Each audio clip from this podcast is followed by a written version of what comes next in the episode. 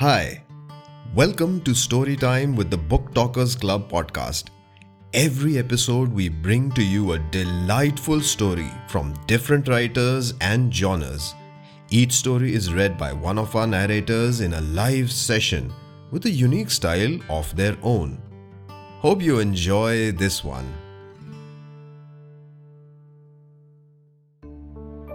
Hi, I'm Uppal Singla and I'll be narrating a story, A Forgotten Vow by K.L. Chowdhury. Tulsinath lives the life of a retiree at Bhavani Nagar, Jammu. He spends his days in prayer and ritual worship, browsing journals and newspapers, reading the epics and other scriptures. Graying lightly at the temples, looking much younger than his years, he retains sharp memory and loves to reminisce about interesting events of his long tenure in the telecom department.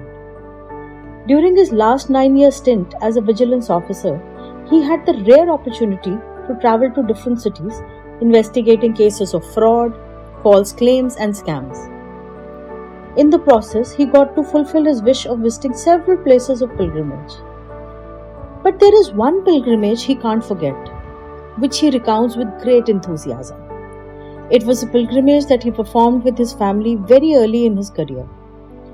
Although his colleagues and relatives credit his belated engineering degree and his rapid rise in the department to the fruits of that pilgrimage, he feels that would be trivializing an incredible experience whose temporal design, meaning, and significance transcends the concept of piety and reward. Tulsinath was born in 1939 in Rainawadi in Srinagar in the Kenu Mohalla. He had no recollection of his father, who died when Tulsinath was four, and his unborn younger brother, just three month fetus. His mother nurtured him, nurtured him with a sense of extra responsibility, bringing him up rooted in the religious traditions of the family. Like hundreds of other devotees, she would send him for the morning circumambulation of the Hari Parbat hillock, dotted with several temples at the base in the heart of Srinagar. On the way, he would pay obeisance at each place of worship, often climbing onto the fort on the top of the hill where goddess Durga, seated in her temple, kept vigil on the denizens of the city. Traversing the hallowed four mile trail every day inculcated in him a sense of discipline, a deep religious feeling, and a passion for morning walks. When he was nine, he was walking to his school one morning. Tulsi Nath saw his older cousin engaged in a lively discussion with his friends near a small bookstore. They were looking at pictures of deities and gods on display. The cousin was holding a picture in his hand and looking at it with deep interest. It was a black and white photograph of an exceptional figure, somewhat like the gods in the epics and religious texts at home, yet different. May I see it, Bhai Sahib? he asked his cousin. Go to school, kid, you're getting late. Bhai Sahib snubbed him. Please tell me about this picture. I've never seen anything like this. He was an inquisitive, impressionable young boy. It is Balaji. Now push off, or your form master will ask for another Navishta and mother will be mad at you. Balaji? Who's Balaji? He would not go without knowing. Lord Balaji, the great god Vishnu. But we have a picture of Vishnu at home in our Thokar court, don't we? He doesn't look anything like this. This is a strange face. I can't see the eyes at all. They're covered. Is it really the picture of a god? Yes, it is God Vishnu. This is how they imagine him. Who?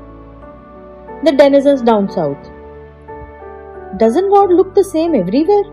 Why should people there imagine him differently? His cousin shook his head in exasperation. His friends looked on amused. Look, kid, don't get into a discussion on gods. You're still a baby. When you grow older, you will know one of them said sarcastically. But the kid who was unfazed. Where in down south? he asked. Tirupati. Tirupati? Yes, there is a grand temple of Balaji at Tirupati. I will go to Tirupati. I will see Balaji. Everyone laughed. He was cut to the quick. Why do you laugh? Because you make us laugh. Tirupati must be thousands miles from here. Is it in some foreign land? It is in India, deep south, beyond your comprehension. Have you ever been anywhere more than a couple of miles from here? He taunted him. This was a deep affront to the kid. He did not like the mischief in his eyes, the arrogance in his tone. If it is in India, I will visit the place one. Sorry. if it is in India, I will visit the place one day, he retorted. They roared with laughter. I will, and you will all hear about it, he shouted as he trotted towards his school. Even as he smarted under the insult, no sooner than he reached school, he forgot about the incident. Tulsinath grew up into an intelligent boy, passed the matriculation examination with credit, and joined SP College to graduate in arts. He had his heart set on engineering, but the family lived from hand to mouth. His younger sibling was in high school and his mother deserved a reprieve. He accepted the job of a clerk in the telecom department and settled down in married life to sire two children in five years. His superiors liked him for his keen intellect and sharp wit, for his devotion to his job and an exceptional flair for problem solving. More than these attributes, there was something striking about his bearing that made him stand out in a crowd. It was his large square head with thick crop of slightly wavy hair, solidly sitting on a short, thick neck and a stocky frame, a genial smile playing on his lips behind the thick rimmed glasses. Over the years, he rose in the department to become a supervisor. Winter of 1975 started on a chilly note right from the second week of November. Tulsi Nath had appeared in the entrance test for an engineering degree, a burning desire, desire that had remained unfulfilled even as he was approaching his 36th birthday. He had done well and hoped to secure admission into a prestigious college. If he could get into the merit list, he would seek permission from his department for study leave. He had never gone for a holiday and hardly ever taken his family out to see places. Here was the chance before him. He enrolled as a student for the second time in his life. Now that his children had grown up and would have a break for winter vacations, why not go out for a few weeks to Indian plains to escape the harsh Kashmir winter? By a coincidence, starting that year, the Government of India had accepted recommendations of the first pay commissions on LTC, Leave Travel Concession. It entitles central government employees and their immediate family to free travel anywhere in the country once every four years. Tulsi Nath looked at the map of India and chose the southernmost tip as his destination. He would travel by bus from Srinagar to Pathankot and by rail from Pathankot to Kanyakumari via Delhi. It was the first such experience for the family, the first time they were traveling together beyond Kashmir, and the first time they were traveling first class to which Tulsi Nath was entitled. The journey was comfortable, there was no pushing and jostling for space, no scuffles. The, fun- uh, the rail functionaries were courteous and the food clean and tasty. They savored tea and snacks at different railway stations where the train stopped. Tulsi Nath enjoyed the newspapers and journals from the bookstalls the kids their comics. Fellow passengers were friendly and courteous. They were mostly people from the southern states whom the Kashmiris referred to as Madrasis, whether they were from Tamil Nadu, Andhra, Karnataka, or Kerala. For they looked darker, spoke with a heavy accent, dressed scantily in a dhoti and shirt, and smeared their foreheads horizontally across with ash or vermilion.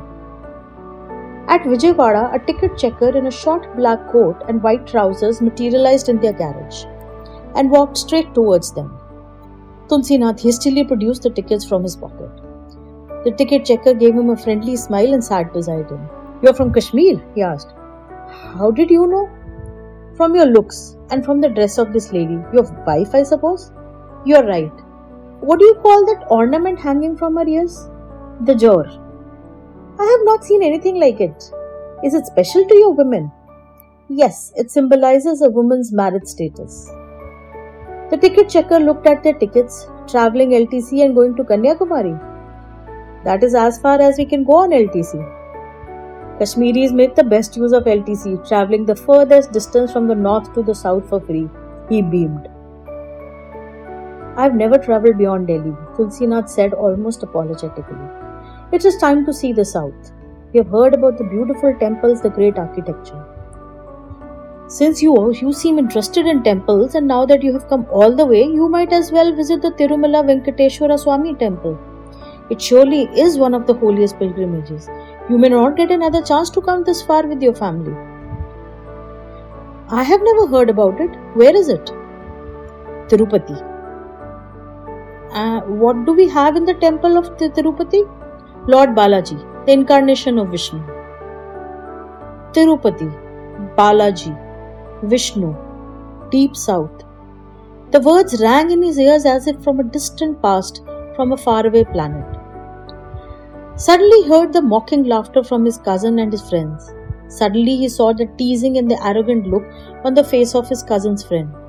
Suddenly the black and white picture of Lord Balaji, eyes camouflaged behind a long flap, floated in front of his eyes.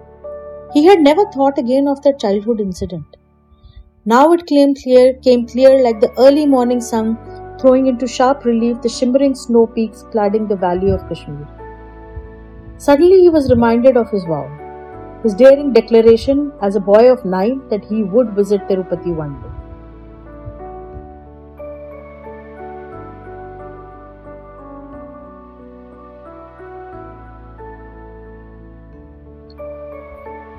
Tulsinath smiled as he recalled the incident. If he had forgotten about that, so must have everyone else. Now to boast to his cousins and his friends that he had made good his promise would not be much of much meaning.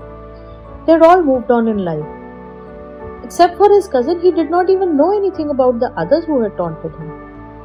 Besides, he would have to break the journey, find connecting routes, make new bookings, go through a lot of hassle. The whole schedule would get disrupted, and he would not like to drag his young children and wife into all this. Just to fulfill a resolution he had made on the spur of the moment when he was nine, and then forgotten all about it. What are you smiling about? the amused ticket checker asked. You seem to have drifted into a reverie. Eh, you are right. I was reminded of an incident nearly three decades back. But it will be of no interest to you. In fact, it has lost, its relevance to me. Then, pointing to his wife, even she doesn't know anything about it. His wife looked at him in curiosity. Why don't you tell us? she asked him fondly. The ticket checker was in a genial mood, sitting there like any other passenger, ready to listen. Tell us, he urged. Tulsinath related the incident in minute detail. His children looked on in admiration, his wife in awe, and the ticket checker with deep interest. After hearing your fascinating story, it seems to me that Lord Balaji has ordained it long back and he wants you to visit, declared the ticket checker. Let us, let's fulfill the vow you made as a boy, his wife pleaded. Yes, we want to visit Tirupati, the children chorused. Look, I had forgotten all about it. I was just a kid, it was nothing but bluster. Yet I feel it was not without purpose. There is a force greater than we can imagine that sees the past and the future as clearly as the present. Your visit to the temple has, temple has been listed when you were a child, she, his wife explained. It will be bothersome to break the journey and retour it. Will disturb our whole schedule. It was not bluster. It rose from the depths of an innocent boy's heart. It remained there in hibernation all these years to awaken at the first opportunity. The opportunity awaits you now. The ticket checker spoke like a sage. Besides, you don't have to change any trains. You can get down at Ren- Renigunta. From there, it is barely 60 kilometers to the border of Balaji. Do you mean we have to just take a detour of 16 kilometers? Exactly. The whole temple complex is on a hill, something that will remind you of Kashmir. You can visit the temple, return to Renigunta, and continue your onward journey. You said something about a hill. Yes, Tirumala Hill. It's about 2500 feet above the sea level and comprises seven peaks. The Venkateshwara Swami temple is on the seventh peak, also known as Temple of Seven Hills. It was tempting to hear about the locale. We have a temple on the top of a hill which I would frequent in my childhood. It may be a chance of a lifetime. Tirupati is the most visited place of worship in the world. People go there from every corner of India and from every country thousands of pilgrims every day. What is so special about it? Tulsinath was again asking questions like an inquisitive child. The idol of Balaji. No human hand has made it. It is self manifested. Like the lingam of snow that waxes its way and wanes with the moon inside the holy Amarnath cave in your part of the country, in our religious lore, one can attain mukti just by the darshan of Balaji. This was tantalizing. Besides, there really seemed to be a design in it. How did the picture of Balaji land in that remote tiny bookshop near his home in Rainawadi? How did he make that averment that when he was just a kid that he would visit Balaji one day, although he had no idea what he was speaking about? Where did the ticket checker wherefore did the ticket checker single him out from amongst the many passengers to engage him in a conversation? Why was he insisting on their pilgrimage to Tirupati? Tulsi Nath looked at his wife. She was beaming with excitement of a possible darshan of the great Lord she had not even heard about. She had nurtured the desire to perform all the pilgrimages described for a devout Hindu Haridwar, Mathura, Amarnath, Kedarnath, Badrinath, etc. She had heard about some pilgrimages in the south of India, but they seemed a far, they seemed a far cry, an impossible dream. Here was an opportunity knocking at the door. It was like the Lord coming to them rather than the other way. How could they even think of missing this chance, especially since they would not have to make any radical changes to their timetable? This is a godsend, we can't miss it, she pleaded. You can re- reschedule your travel dates at the ticketing counter on reaching Renigunta, the ticket checker reminded him. The train stopped at the next station. In the rush of passengers getting off and boarding, the ticket checker appeared to vanish as mysteriously as he had appeared. The train moved up. Tulsi Nath had made up his mind. The train halted at Renigunta. Tulsinath and his family got off, took a bus to Tirumalai Venkateshwara. It was a picturesque drive through the hill country and dense foliage, reminiscent of Kashmir. The sky was deep blue, stray lovelorn clouds hovered over the peaks. The Tirumala hill was a huge plateau, a mini town bustling with human activity. There were several smaller temples for different deities in the town, with hundreds of inscriptions engraved on their walls. The main temple complex with golden roof tower shining bright lay on the southern banks of a holy water town. The place was teeming with pilgrims milling in the temple yard and the waiting halls. Tulsi Nath and his family were overrun by touts even before they could check in for board and lodge. Sir, I will take you to nearly it will take you nearly two days to get your turn for a darshan. A tout alerted him. And then you will hardly get time for a fleeting glimpse of Balaji, not more than a few seconds. We can arrange a special darshan for a little gratification. Tulsinath had remained scrupulously honest all his life. Never bribed anyone, never accepted a bribe. How could he break that rule in the very house of God? That would make him unhappy for the rest of his life. God had ordained, ordained this meeting, predetermined it three decades back. God was paving, paving the way for it now, and Tulsinath was here in good faith and with a pure heart. He would wait for his turn like every devout pilgrim. If it took two days, so be it. They checked into a tourist hut, deposited their baggage, and went for a quick dinner. The hotelier informed them that there were special categories of pilgrims for an early darshan, if they so desired. A separate queue for people with tonsured heads, another one for belly walkers. He was amused to hear this and wondered if he should try any one of the two options. He would not mind a tonsure, he had tonsured his head twice the first time when he wore the sacred thread, and the second time when his father had died. There was no harm in getting the third tonsure now. What about his wife? He had neither seen nor heard any woman tonsuring her head for any reason whatsoever back home in Kashmir. He would not ask his wife to do that just to gain an early entry. As for belly walking, it would not be difficult for him to crawl on his belly but to get there on bellies before others seemed to him a travesty of a sincere pilgrimage. Why crawl on bellies when the Lord wants you to come to Him upright, in stance and upright in your heart and soul, as a seeker of truth and not a cringing slave? Just as he dismissed these options for an early darshan from his mind, a stranger approached him. Are you ready for a tonsure, sir?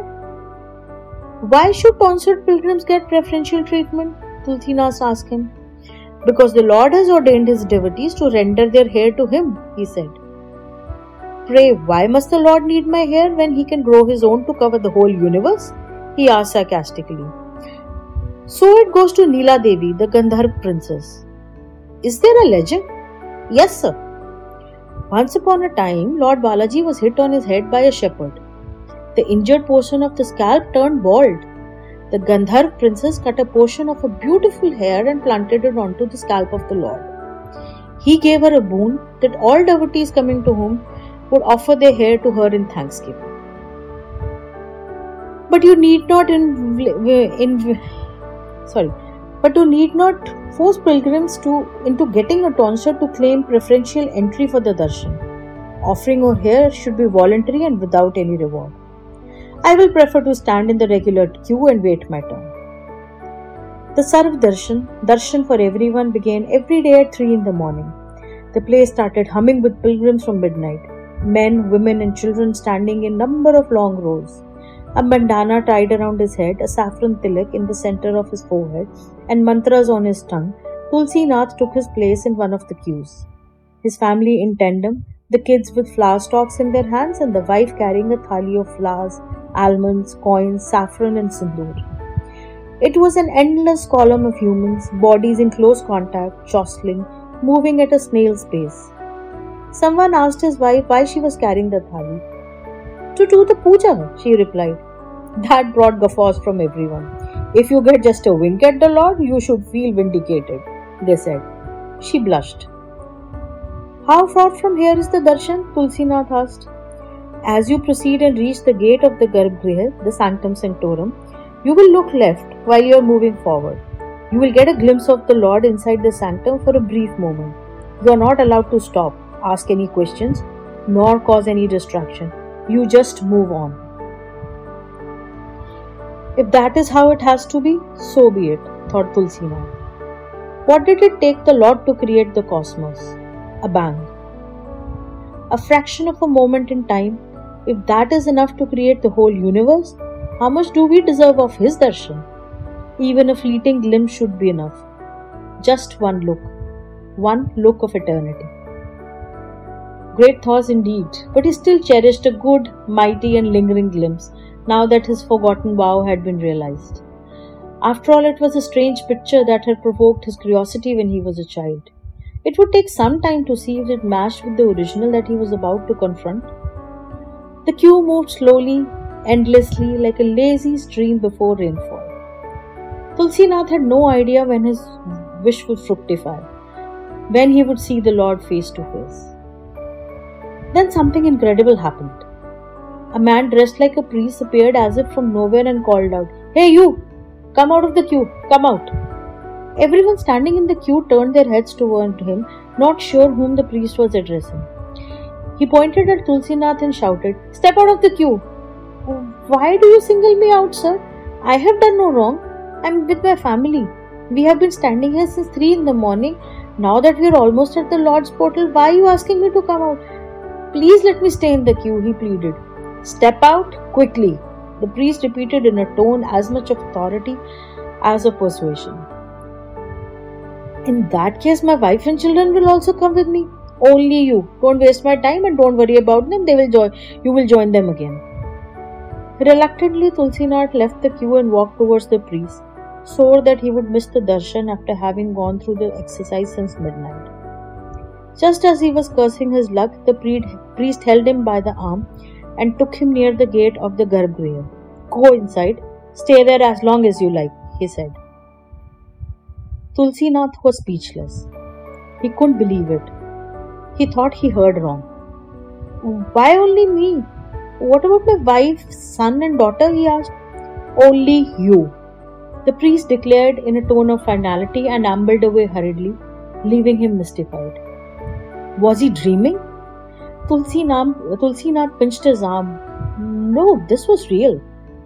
He looked at the long line of pilgrims, among them his wife and children. The line moved along almost imperceptibly towards the golden entrance leading to the portals of the Garbhagriha where he stood now.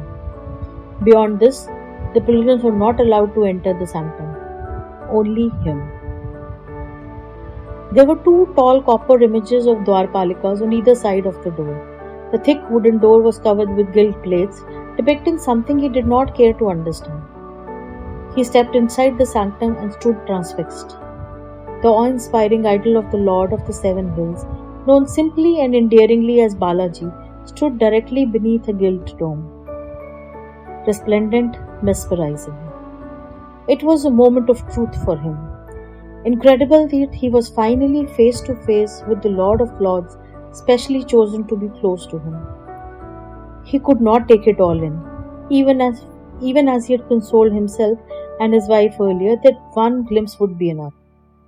He stood there, not wanting to lift his gaze off Balaji, taking in each and every attribute, exulting in his good fortune, and again wondering if he was dreaming, if it was all real. He recalled the words of the ticket checker that this exquisitely wrought deity was self manifested. How could human hands make such a beautiful figure? The Lord, in ochre dress tied with golden strings and golden belt with golden bells, wore a golden crown. A thick double tilak drawn on his forehead screened his eyes. His ears were decorated with golden earrings. The right hand set rested on his lap, and the left hand akimbo. His feet wore golden anklets. Everything was perfect. Yet there was something amiss in his vision of the Lord, something that his eyes could not sense. Tulsinath closed his eyes. Beyond the physical, it was the divine and mystical ambience that held him in awe. He saw what he could not when his eyes were open. He saw the eyes of the Lord, deep and intense, kind and compassionate, benevolent and affectionate. Transfixed in that pose, he lost all idea of time and space. And then tears trickled down in a stream down his cheeks and onto his folded hands. He jerked back into conscious state and opened his eyes. He was crying. He did not know how long he stood there. He did not care. He looked again at the Lord. Imagine I had forgotten all about it, even as I had made a vow to come here when I was a boy. Tulsinath murmured to himself. But I had not, he heard the Lord say. How could I forget the vow of a nine year old? So that was The Forgotten Vow, a story by K.L. Chowdhury. Thank you for listening. You can join our live sessions on Clubhouse and connect with us on Twitter with the handle at the rate Book Talkers Club. You can even drop us a line on booktalkersclub at the rate gmail.com. Do like, follow, share, and subscribe to Book Talkers Club podcast. See you around soon for another episode. Have a great day.